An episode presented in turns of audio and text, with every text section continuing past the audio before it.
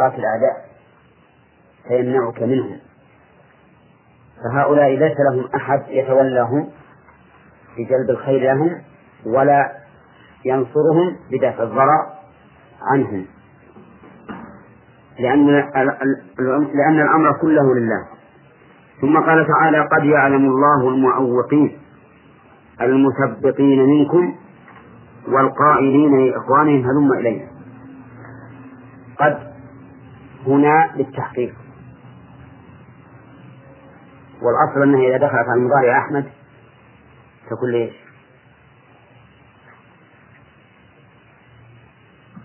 هنا وش هي؟ إي نعم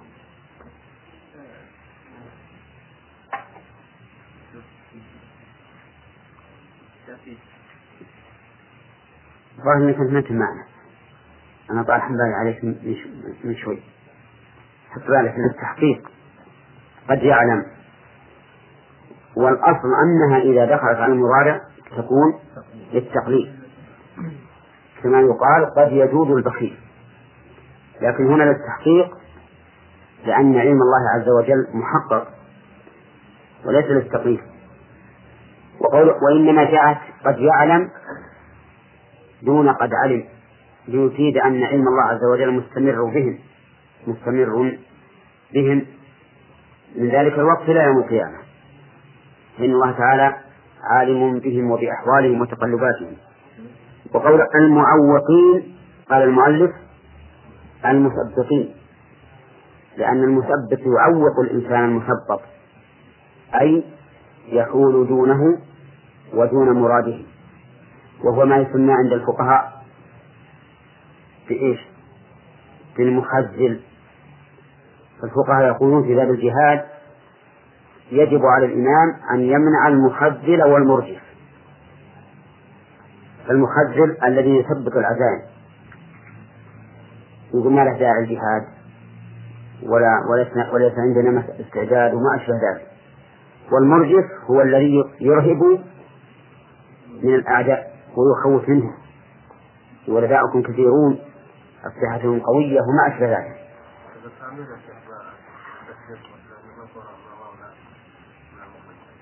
إيش؟ بالمعوق يعني؟ ما في معنى هذا تعبير بالمعنى نعم ما في شك إنه احسن لكن هم لا بالتفصيل لأن المعوق قد لا يفهمه كل أحد ها؟ لا هنا المعوق والصفر المثبت المعوقين منكم؟ ها؟ لا.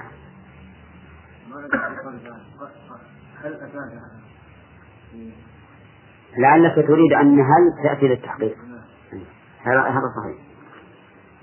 يقول تعالى المعوقين منكم الخطاب لمن؟ نعم للنبي عليه الصلاة والسلام والصحابة. فهذا موجود في الصحابة من يعوق والقائلين لإخوانهم لإخوانهم هلم تعالوا إلينا ولا يأتون البأس القتال إلا قليلا. رياء وسمعة والقائلين لإخوانهم القائلين القائلين معطوفة على المعوقين. يعني ويعلم القائلين لإخوانهم هلم إلينا. وهذا غير التعويق لأن المعوق هو الذي يعرض الشيء الذي يعوق الإنسان لكن لا يدعوه ولكن هؤلاء نعم يقولون يقولون لإخوانهم فهو أبلغ من التعويض وقولها القائلين لإخوانهم هذه غير المعوقين فليس عطف صفة ولكنه عطف ذات. والأصل في التعاطف أن يكون لتغير إيش الذوات وقد يكون لتغير الصفات وقد يكون لتغير لا ما أسرع ما تنسوا.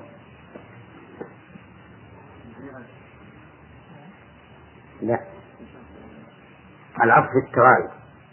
إما في الذات. أو في الصفات؟ لا. ها؟ لا. أو أو اللفظ يا إخوان.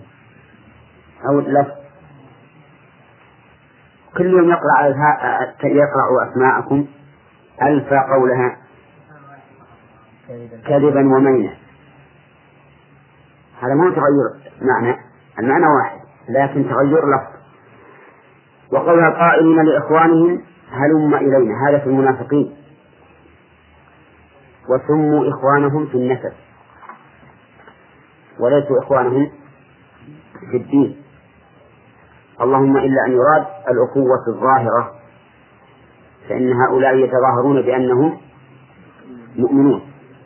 هلم تعالوا إلينا هلم هل هي فعل أمر أو اسم فعل أمر؟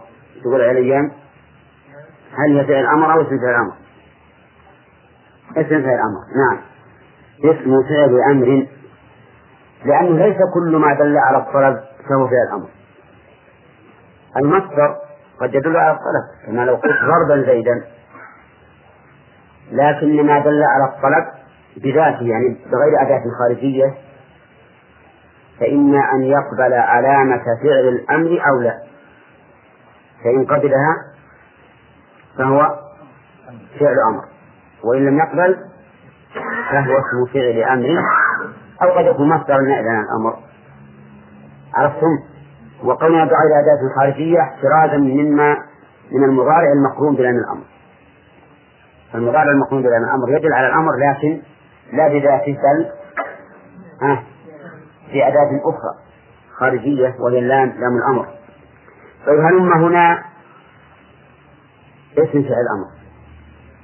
لأن عيسى نقول له هلم إلينا هلم إلى الدرس وأحمد وعيسى جميعا نقول لهما هلم إلينا جميعا. نعم. ونضم إليهما سير ونقول هلم إلى الدرس ما تغير؟ مفرد مثنى وجمع ولم يتغير. ولا؟ لا؟ طيب. أما لو كنا نخاطب واحدا فنقول هلم إلينا ونخاطب اثنين فنقول هلمنا إلينا ونخاطب ثلاثة ونقول هلموا إلينا هلموا إلينا. لكان ها؟ لكان فعل أمر لكان فعل أمر ولهذا نقول قم وقوما ها؟ وقوموا. فهي إذا اسم فعل أمر تخاطب بها الواحد والإثنين والجماعة ولا تتغير. هذا على لغة أهل الحجاز أما بنو تميم فإنها عندهم فعل أمر.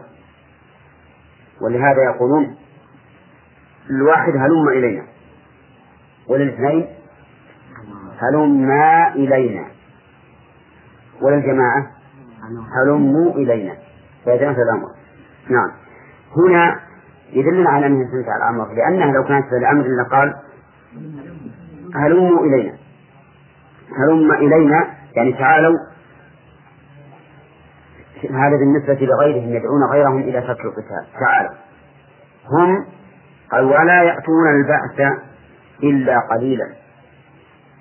يأتون البأس يعني القتال إلا قليلا. والقليل هنا قد يكون المراد به العدم وقد يكون المراد به الشيء اليسير القلة. ويمكن أن يراد به العدم بالنسبة لقوم والقلة بالنسبة لآخرين من المنافقين.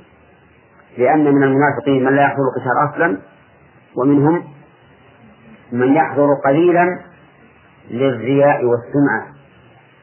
ومعلوم أن من يلاحظ الرياء والسمعة فإنه إذا كان في محل يجري الرياء والسمعة حضر وإذا كان في محل لا يجري الرياء ولا سمعة لم يحضر ما الفرق بين الرياء والسمعة؟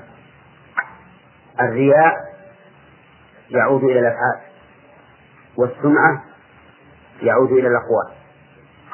لأن لأن الأفعال ترى. والأقوال تسمع. ولهذا جاء في الحديث من رأى رأى الله به ومن سمع سمع الله به.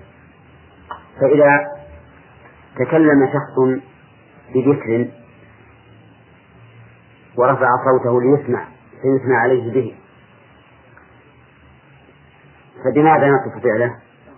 سمع وإذا قام يصلي ليراه الناس فهو رياء نعم وقد يطلق الرياء عليهما جميعا لكن عندما يجتمعان يكون الرياء يتعلق بالأفعال والسمة بالأقوال. يقول رياء وسمعة أشحة عليكم بالمعاونة. جمع شحيح وهو حال من ضمير يأتون. ولا يأتون البأس إلا قليلا. أشحة عليكم. أشحة هذه جمع. جمع شحيح والشحيح هو المانع مع الحرص.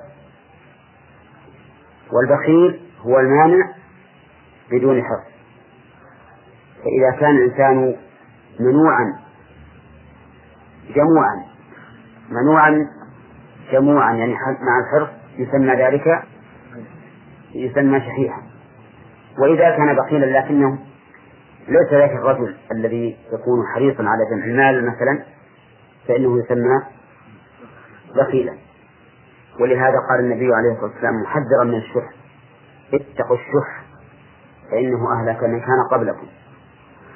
طيب يقول أشحة عليكم ما الذي نصبها؟ حال منين؟ نصبت على الحال من فاعل يأتون. يعني لا يأتون إلا قليلا ومع ذلك يأتون أشحة عليكم. يعني وهم أشحاء عليكم. لا يريدون أن تصلوا إلى خير بل يحبون أن يمنعوا كل خير عنكم. فإذا جاء الخوف فإذا جاء الخوف رأيتهم ينظرون إليك. جاء الخوف الخوف ليس ذات تأتي لكنه معنى يأتي. والمجيء يكون للمعاني ويكون للذوات فتقول جاءه المرض وتقول جاء زيد. الخوف هنا المجيء هنا أسند إلى معنى. جاء الخوف ممن؟ هو عام. إذا جاء الخوف سواء كان من الأعداء الذين حضروا إلى المدينة أو الخوف من الرسول عليه الصلاة والسلام حين يطلع على أحوالهم يخافون منه من أن يصحهم الله تعالى بأفعالهم. أو يسلط عليهم رسوله. نعم يقول إذا جاء الخوف رأيتهم ينظرون إليك. الخطاب هنا هل هو للرسول صلى الله عليه وسلم أو لكل من يتوجه إليه الخطاب؟ يحتمل أن يكون للرسول عليه الصلاة والسلام وهو الأقرب ويحتمل أن يكون لكل من يوجه إليه الخطاب. وقول رأيتهم ينظرون الرؤيا هنا بصرية. وعلى هذا فلا تنصب إلا مفعولا واحدا وهو الهاء. ويكون جملة ينظرون حالا من الهاء. رأيتهم حال كونهم ينظرون إليك. ينظرون إليك. تدور أعينهم. لأن الخائف غالبا يركز على من؟ على جهة الخوف. سواء كان شخصا أو أشخاصا. ينظر الجهة التي هي مصدر الخوف. وتدور عينه على غير نظر سليم. يعني كأنها تدور بغير اختياره. من شدة الخوف. ثم شبه حالهم بعد أن شبه أبصارهم. قال كالذي يغشى عليه من الموت. قال المؤلف كنظر أو كدوران. فإن كانت كالذي عائدة على ينظرون. قدرنا. ها؟ نظر. وإن كانت عائدة على تدور أعينهم قدرنا كدوران. ولكن الذي يناسب القرآن الأول. نظر. كما قال تعالى في سورة القتال ينظرون إليك نظر المغشي عليه من الموت. نظر المغشي عليه من الموت. وربما نقول ينظرون إليك تدور كالذي يخشى عليه من الموت ليس عائدا على النظر. وإنما هو عائد على حاله يعني كالإنسان المغشي عليه من الموت لا يستطيعون أن يتكلموا. نعم. لأن أرياقهم يبست ودماءهم غارت بسبب بسبب الخوف. إذا جاء الخوف فإنها تتغير أبصارهم وتتغير أحوالهم أيضا. كالذي يخشى عليه من الموت والذي يخشى عليه من الموت لا شك أنه يصفر وجهه وأنه لا يدري ما ولا يستطيع أن ينطق في الغالب. كالذي عليه من الموت. فإذا ذهب الخوف نعم من الموت قال المؤلف من سكراته أي سكراته يغشى عليه من الموت من هنا للسببية وهل تأتي من للسببية؟ الجواب نعم تأتي بمواضع كثيرة. والأصل فيها أنها للابتداء الأصل أنها للابتداء حتى زعم بعض النحويين إلى أنها في كل مكان تكون للابتداء. نعم. حتى فيما إذا كانت سببية قال لأنها ابتداء السبب. لكن صحيح ما ذهب إليه ابن مالك وغيره من النحويين أنها تأتي بمعاني كثيرة. قال بعض وبين وابتدئ في الأمكنة في من وقد تأتي لبدء الأزمنة وقيل في نفي وشبه الفجر نكرة كما لباغ. من مطر. نعم.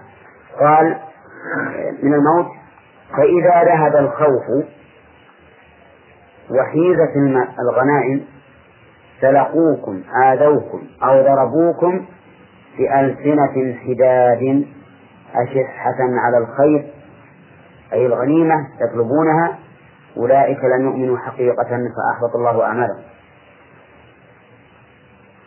إذا ذهب الخوف صار هؤلاء الذين كانوا حين الخوف كالمغشي عليهم الموت صاروا ينطقون بطلاقة.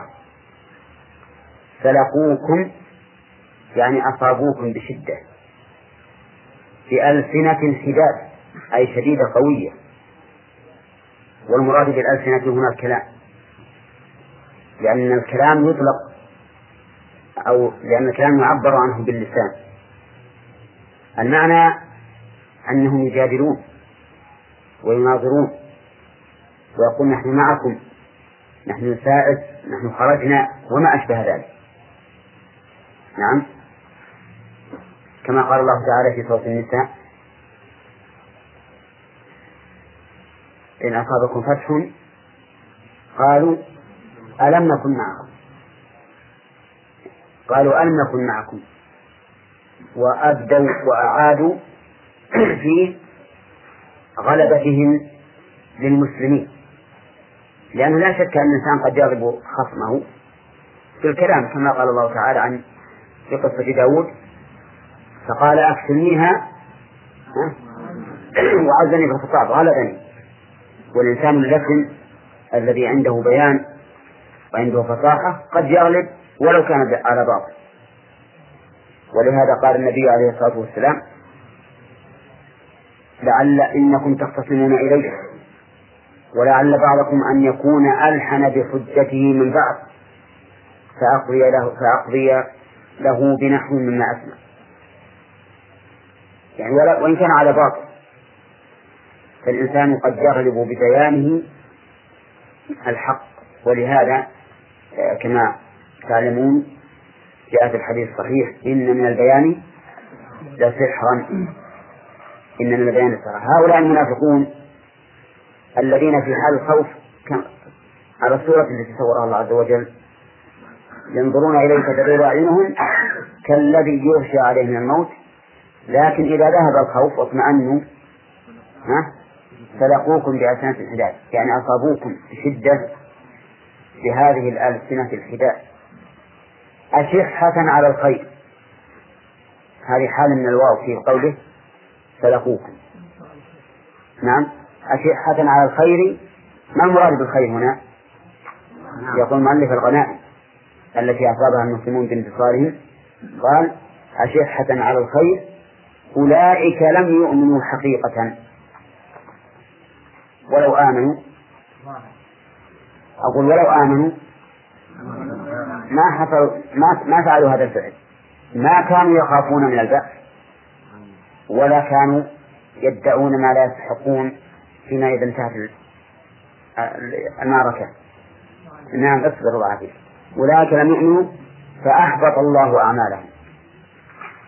إيش معنى أحبطها؟ يعني أبطلها حتى لا ينتفعوا بها. نعم. وكان ذلك الإحباط على الله يسيرا بإرادته. نعم. هو يسير على الله عز وجل لأنه سبحانه وتعالى لا أخشى من أحد. كما قال تعالى في قوم قوم صالح فدمدم عليهم ربهم بذنبهم فسواها ولا يخاف عقباها. ما يخاف سبحانه وتعالى من عاقبتها. بخلاف غيره بخلاف المخلوق. المخلوق قد ينكل بشخص ويعاقبه لكنه يخشى يخشى من عاقبته يخشى من قبيلته يخشى من الغدر به وما أشبه ذلك. أما الرب عز وجل فإن كل أمر يسير عليه ولا يخاف من أحد حين ينتقم منه. نعم يا محمد. لها معنيان. كنا نحضر. وتارة تكون بمعنى أحضر. في هذه الآية بمعنى كل ينفعكم. هذا من جزاء الفوائد. ها؟ مؤكدون. نعم. ها؟ الله تعالى قل من ذا الذي يعصمكم من الله إن أراد بكم سوءا أو أراد بكم رحمة ولا يجدون إلى آخره. يستفاد من هذه الآية الكريمة نفاذ حكم الله. أن حكم الله نافذ في الخلق. لا يمنعه أحد. وكذلك قل من ذا الذي يعصمكم من الله؟ والاستفهام هنا كما سبق مع النفي ومن فوائدها إثبات الإرادة لله سبحانه وتعالى. لقوله أو أراد بكم سوءا. إن أراد بكم سوءا. ومن أسباب ومن فوائدها الرد على بعض طوائف القدرية الذين يقولون إن الله لا يريد السوء. يريد الخير لكن لا يريد السوء. لقوله أو أراد بكم سوءا. وفي الآية إشكال وهو أن ظاهرها أن الله يريد السوء. مع أن النبي عليه الصلاة والسلام يقول والشر ليس إليك. فما هو الجواب؟ لا. هذا سوء بالنسبة للمخلوق أما بالنسبة للخالق تقدير نعم نقول السوء بالنسبة للمفعولات. أما بالنسبة لفعل الله نفسه الذي هو فعله فليس بسوء. المرض مثلا سوء. أولى المرض سوء بالنسبة للعبد يسوء ولا يسره لكنه بالنسبة لتقدير الله له خير وحكمة كما أشرنا إلى هذا كثيرا. طيب إذا فنقول في الجواب على هذا الإشكال إن السوء عائد إلى إلى المفعول لا إلى الفعل الذي هو تقدير الله. ونظير ذلك لو أن أبا شفيق لو أن أبا شفيقا رحيما أصيب ولده بداء فكواه بالنار بالحديد في المحناة على النار لكان هذا لا شك يسوء الطفل أو يسوء الولد لأنه يؤلمه ويوجعه لكنه إساءة إليه ولا لا؟ لا.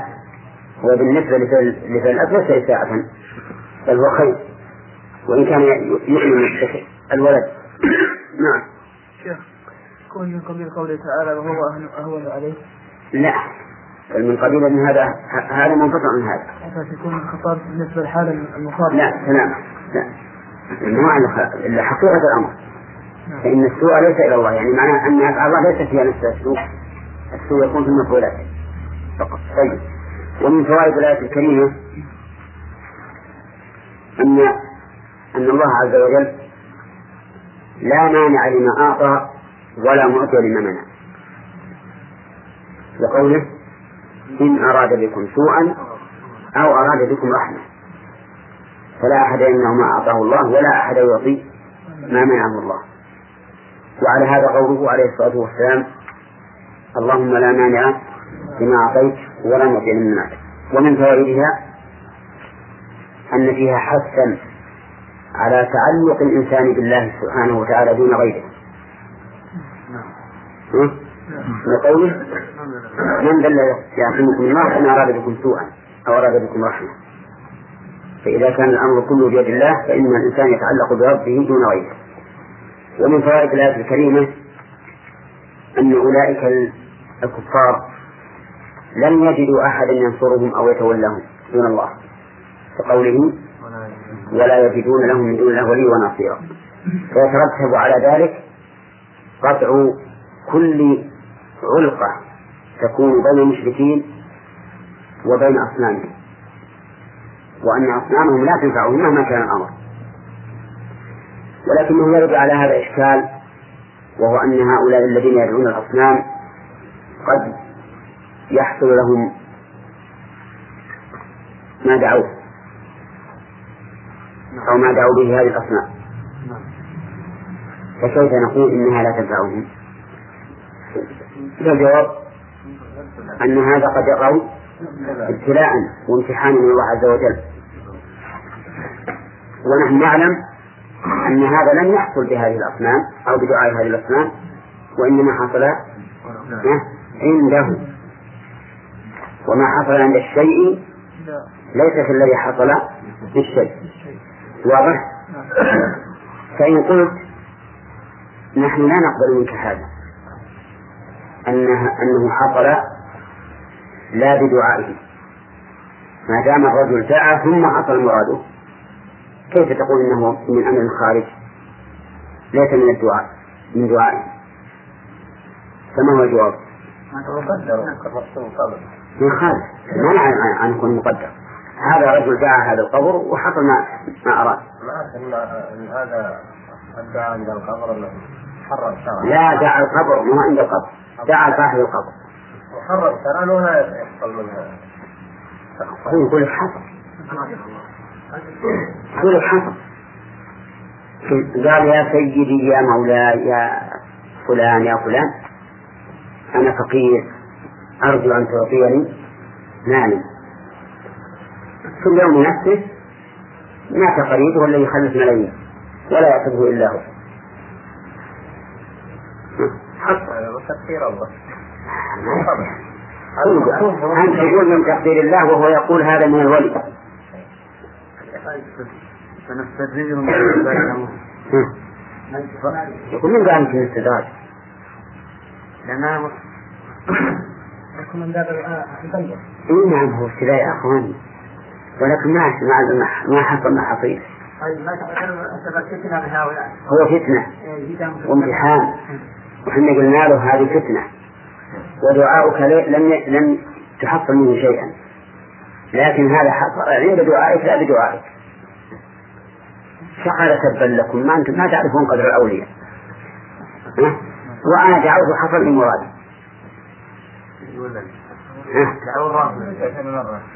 كل مرة واحدة ما نقول هذا مرة أخرى إيه. يقول ما لحاجة وربما نتحدى نقول ادعو مرة أخرى فيأتي القدر موافقا هم يعني نبه ذلك نقول هذا يعني ليس يعني بيده حول ولا قوة لو كان حمل عن الموت عن نفسه إيه. كل هذه علل علينا يا اخواني إحنا قلنا لكم الله عز وجل قطع كل تعلق بغيره.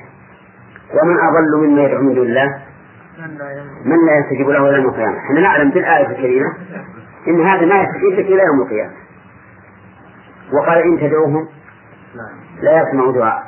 ولو سمعوا ما استجابوا لكم. ويوم القيامة يكفرون بشرككم وقال تعالى قل ادعوا الذين زعمتم من دون الله لا يملكون مثقال ذرة في السماوات ولا في الأرض وما لهم فيه من شرك.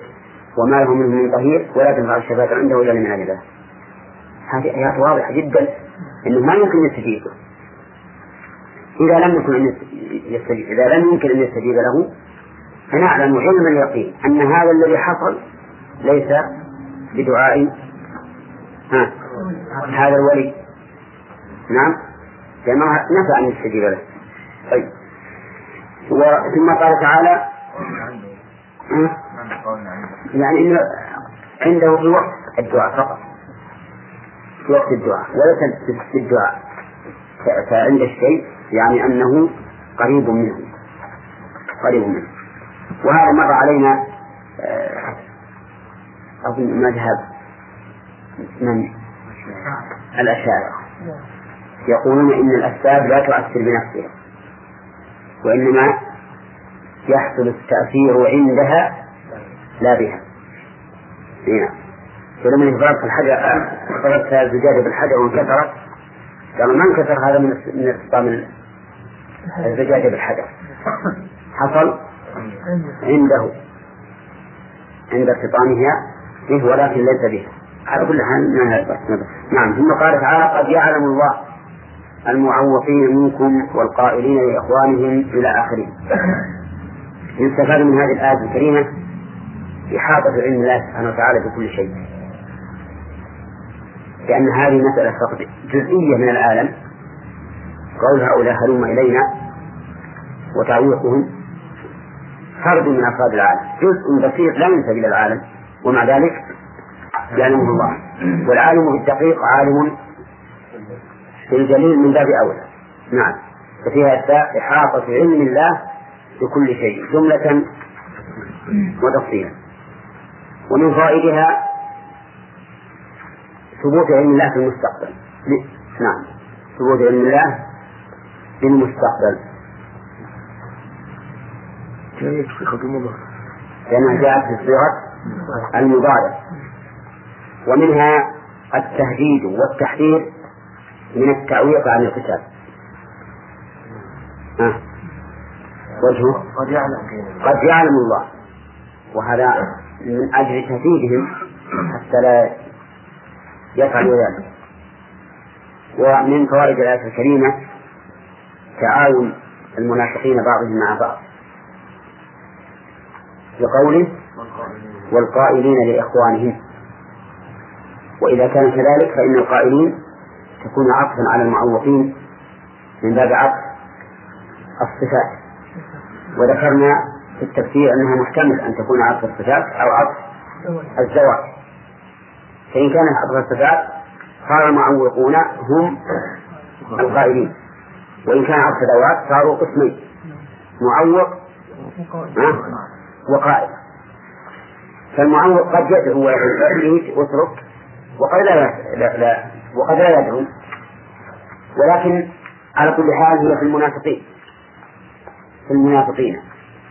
نعم. لأن آخر الآية يبطل الاحتمال الذي ذكرناه أمس بأن تكون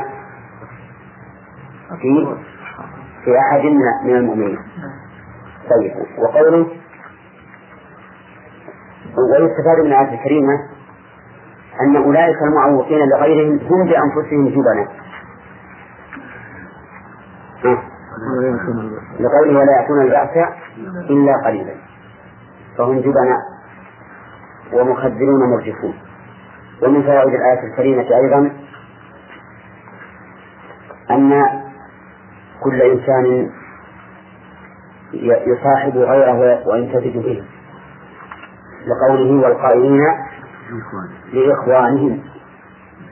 فإن هذه أخوة في الشر والنفاق وليست في الإيمان.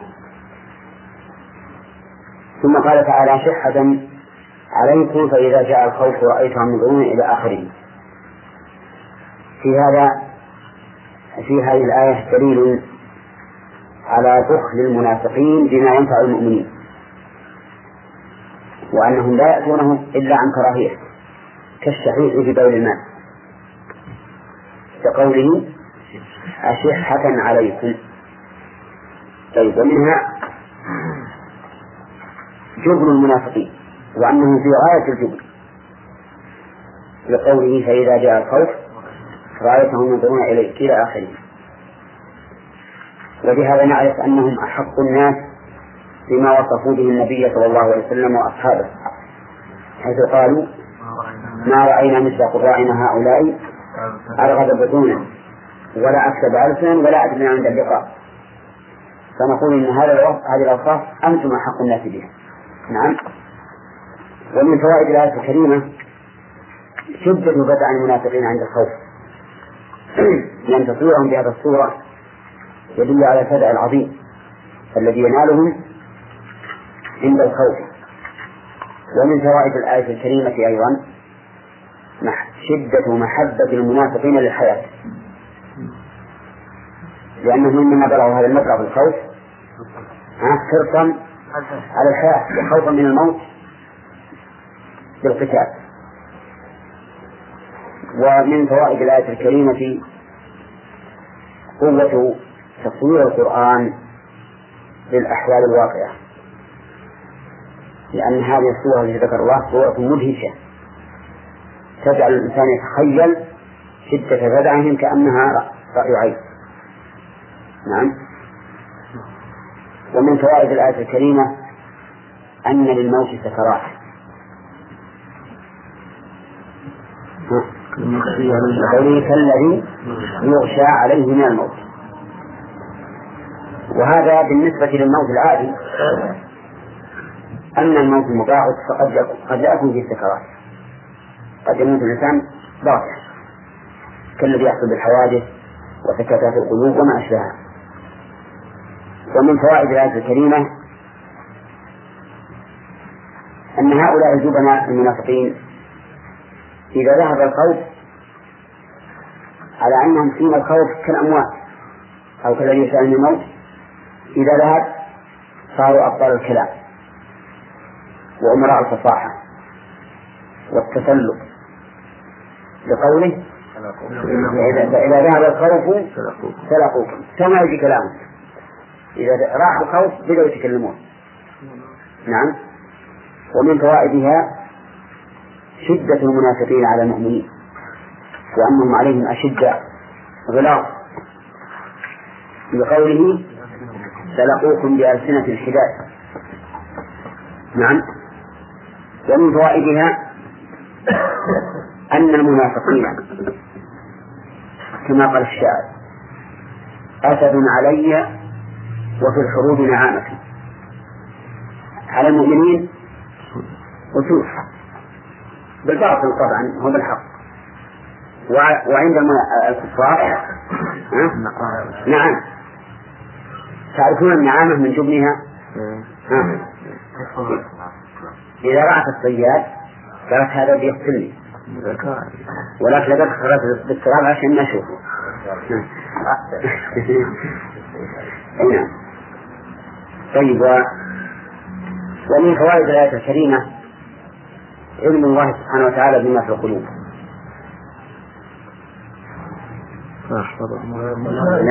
أولئك لم يؤمنوا. لأن الظاهر لنا أنهم مؤمنون. لكنهم في الواقع غير مؤمنين. ومن فوائد الآية الكريمة التحذير من هذه الصفات التي يتصف بها المنافق حتى وإن كان الإنسان مؤمنا. آه، لماذا؟ لأنها صفات غير المؤمنين. لقوله لا يسلم المؤمنون والمؤمن منهي عن اتصاف بصفات غير المؤمنين طيب. ومن فوائد الآية الكريمة أن الكفر محدث للعمل. سواء كان ظاهرا أم باطنا. لقوله فأحبط الله أعمالهم. فأحبط الله أعمالهم. وفي هذا في الآية هذه أو في الجملة من هذه الآية إشكال. لأن الإحباط فرع عن قيام الشيء. وهم منافقون أعمالهم باطلة من الأصل. فكيف نجيب عن هذا؟ الجواب أن يقال إن الإحقاق نوعان. إحقاق ما تم وإحقاق ما لم يتم. فإحقاق ما تم ظاهر. إذا تم الشيء فهو ألغي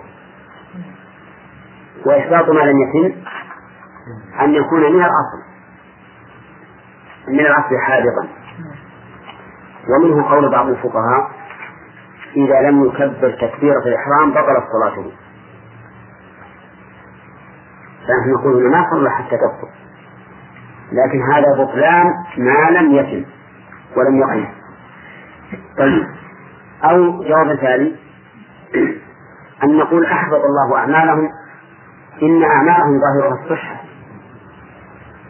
أولا لأنهم من قوم يدعون الإسلام ويفعلونها على ظاهر الشعب لكنها في الواقع باطلة لعدم الأساس.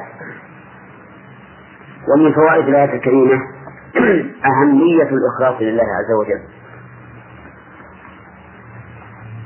وقوله أولئك لم يؤمنوا فأحبط فكان الإحباط فرعا عن عدم الإيمان. وهذا يدل على أن الركيزة الأصلية للأعمال هي الإيمان. هل يؤخذ من الآية الكريمة أن الأعمال تزداد قوة بقوة الإيمان؟ وفضلا؟ كيف ذلك؟ لأنه لما حدث العمل لعدم الإيمان دل هذا على أنه يقوى بقوة الإيمان. ولهذا قال النبي عليه الصلاة والسلام في الصحابة لو أنفق أحدكم مثل أحد ذهبا ما بلغ مد أحدهم ولا نصيبه هو العمل واحد الآن. لكن الآن مختلف فرق بين من يعمل بإيمان راسخ قوي كأنما يشاهد الثواب له بعينه وبين شخص ليس على هذا الحال. فإذا تفاضل الأعمال يكون مبينا على تفاضل ما في القلوب. ويذكر عن الحسن البصري رحمه الله أنه قال والله ما سبقهم أبو بكر بكثرة الصيام ولا صلاة ولكنه سبقهم بما وقر في قلبه. رضي الله عنه. من الإيمان العظيم. الراسخ نعم. ولا يقال إن هذا فتح باب للعصاة.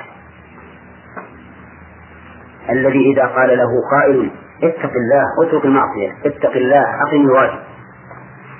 جعل التقوى ها هنا ثم ضرب على صدره ضربة ينخرط. التقوى ها هنا. ماذا نقول له؟ نقول التقوى ها هنا صحيح لكن هذه كلمة حق أريد بها باطل. ونقول له لو اتقى ما ها هنا لاتقى ما ها هنا. لقول الرسول عليه الصلاة والسلام إذا صلحت صلح الجسد كله. لو صلح ما ها هنا لصلح الظاهر. نعم. فالحاصل أن هذه الآية واضح دليل فيها دليل واضح على أن الأعمال تتفاضل بحسب ما في الإيمان ما في القلوب من الإيمان. ولا لا؟ وأتيت لكم بشاهد من الحديث. وهو؟ قوله عليه الصلاة والسلام الصحابة لو أنفق أحدكم مثل أحد ذهبا ما بلغ مد أحدهم ولا نصيبا مد أحدهم من الذهب ولا مد أحدهم من الطعام؟ ها؟ يحتمل. بعضهم يقول مد أحدهم من الطعام لأنه هو اللي جرت العادة أن يكال يعني لو أنفق أحدكم مثل أحد ذهبا ما بلغ مد واحد منهم من التمر.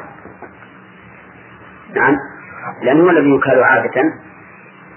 وبعضهم يقول ما بلغ مد أحدهم من من الذهب لأن التفاضل بين الطعام والذهب بعيد لكن التفاضل بين الذهب القليل والذهب الكثير